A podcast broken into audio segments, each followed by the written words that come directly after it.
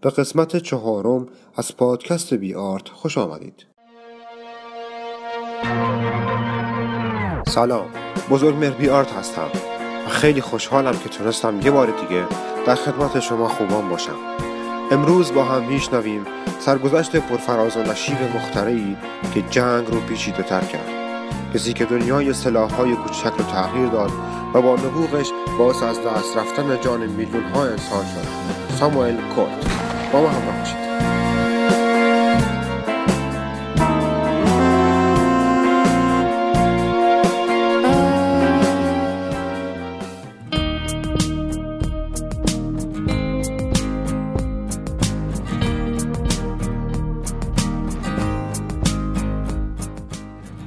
حدود 200 سال پیش در چنین روزی یعنی 19 جولای سال 1814 ساموئل کولت در ایالات متحده آمریکا چشم به جهان گشود.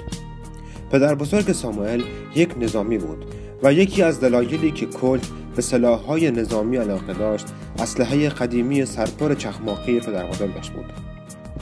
وی در سن 16 سالگی برای تحصیل در رشته دریانوردی به اکادمی آمهرس رفت ولی طولی نکشید که از آنجا اخراج شد.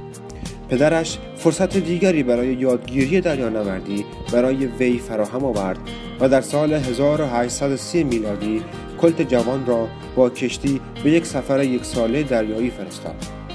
در این سفر تنها چیزی که برای کلت جذاب بود سکان کشتی بود اینکه چگونه از طریق یک مکانیسمی خاص پیاپی میچرخد و در موقعیت های مشخص می و قفل می شود برای وی بسیار جذاب بود کلت فکر کرد که از این مکانیسم دورانی کنترل شده می توان در اسلحه استفاده نمود و تپانچه های تکتیل را طوری تغییر داد که به واسطه دوران سیلند بدون نیاز به پر کردن اسلحه چندین شلیک پیاپی داشته باشد.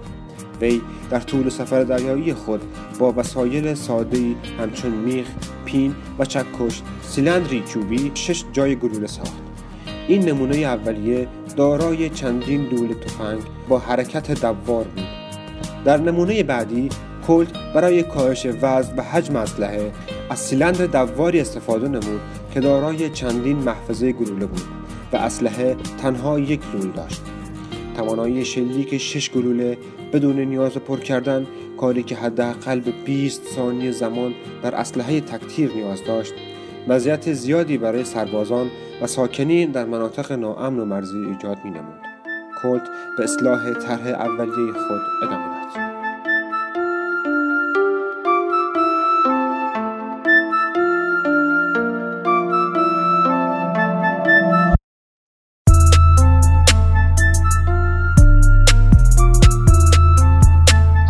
معروفی که ساموئل کولت اختراع آن را ثبت کرد تحت عنوان رولور شهرت یافته است. اسلحه دستی که قادر بود پنج، شش یا هفت گلوله را با یک بار مسلح کردن شلیک کند. واجه های هفت تیر و ششلول نیز به همین دلیل شهرت یافتند به واسطه همزمانی این اختراع با جنگ های داخلی آمریکا و جنگ مکزیکو ساموئل کولت موفق به فروش تعداد زیادی از محصولات خود شد و با استفاده از درآمدهای به دست آمده و کمکی که از خانوادهش گرفت کارخانه اسلحه سازی خود را برپا نمود. روش تولید او در این کارخانه را باید یکی از پیشروترین ها در انقلاب صنعتی دانست. چرا که استفاده وی از خطاات قابل تعویز باعث شد که اولین کسی باشد که از خط مونتاژ استفاده می نماید بعدها وی کارخانه دیگری نیز در لندن راه اندازی نمود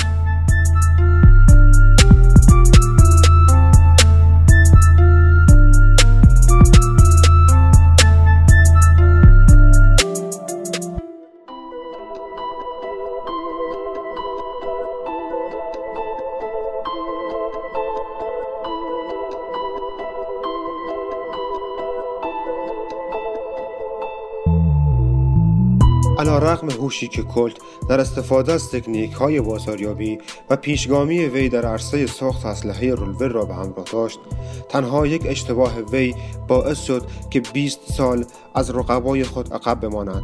وی تعصب زیادی برای اختراعش داشت و به همین دلیل پیشنهاد یکی از کارکنان خود به نام رولین وایت برای جایگزینی سیلندرهای اسلحه با سیلندرهای سوراخدار که امکان استفاده از های فلزی را برای اسلحه کمری می‌داد را نپذیرفت.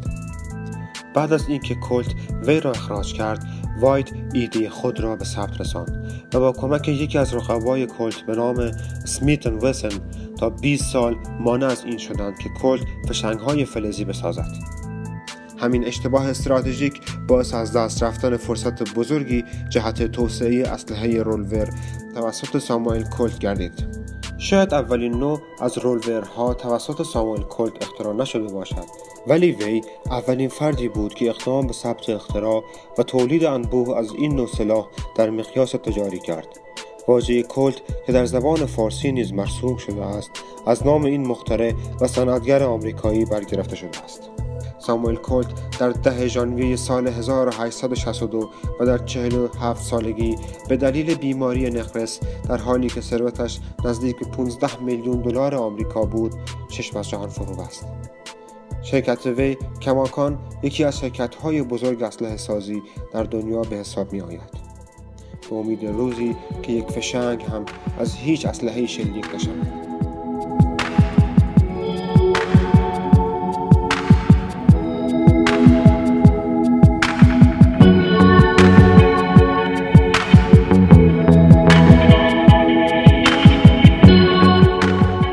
امیدوارم هیچ وقت تو جهان جنگی وجود نداشته باشه و ما به هیچ اسلحه نیاز نداشته باشیم. ممنون که تا انتها با من بودید. تا درودی دیگر بدرود.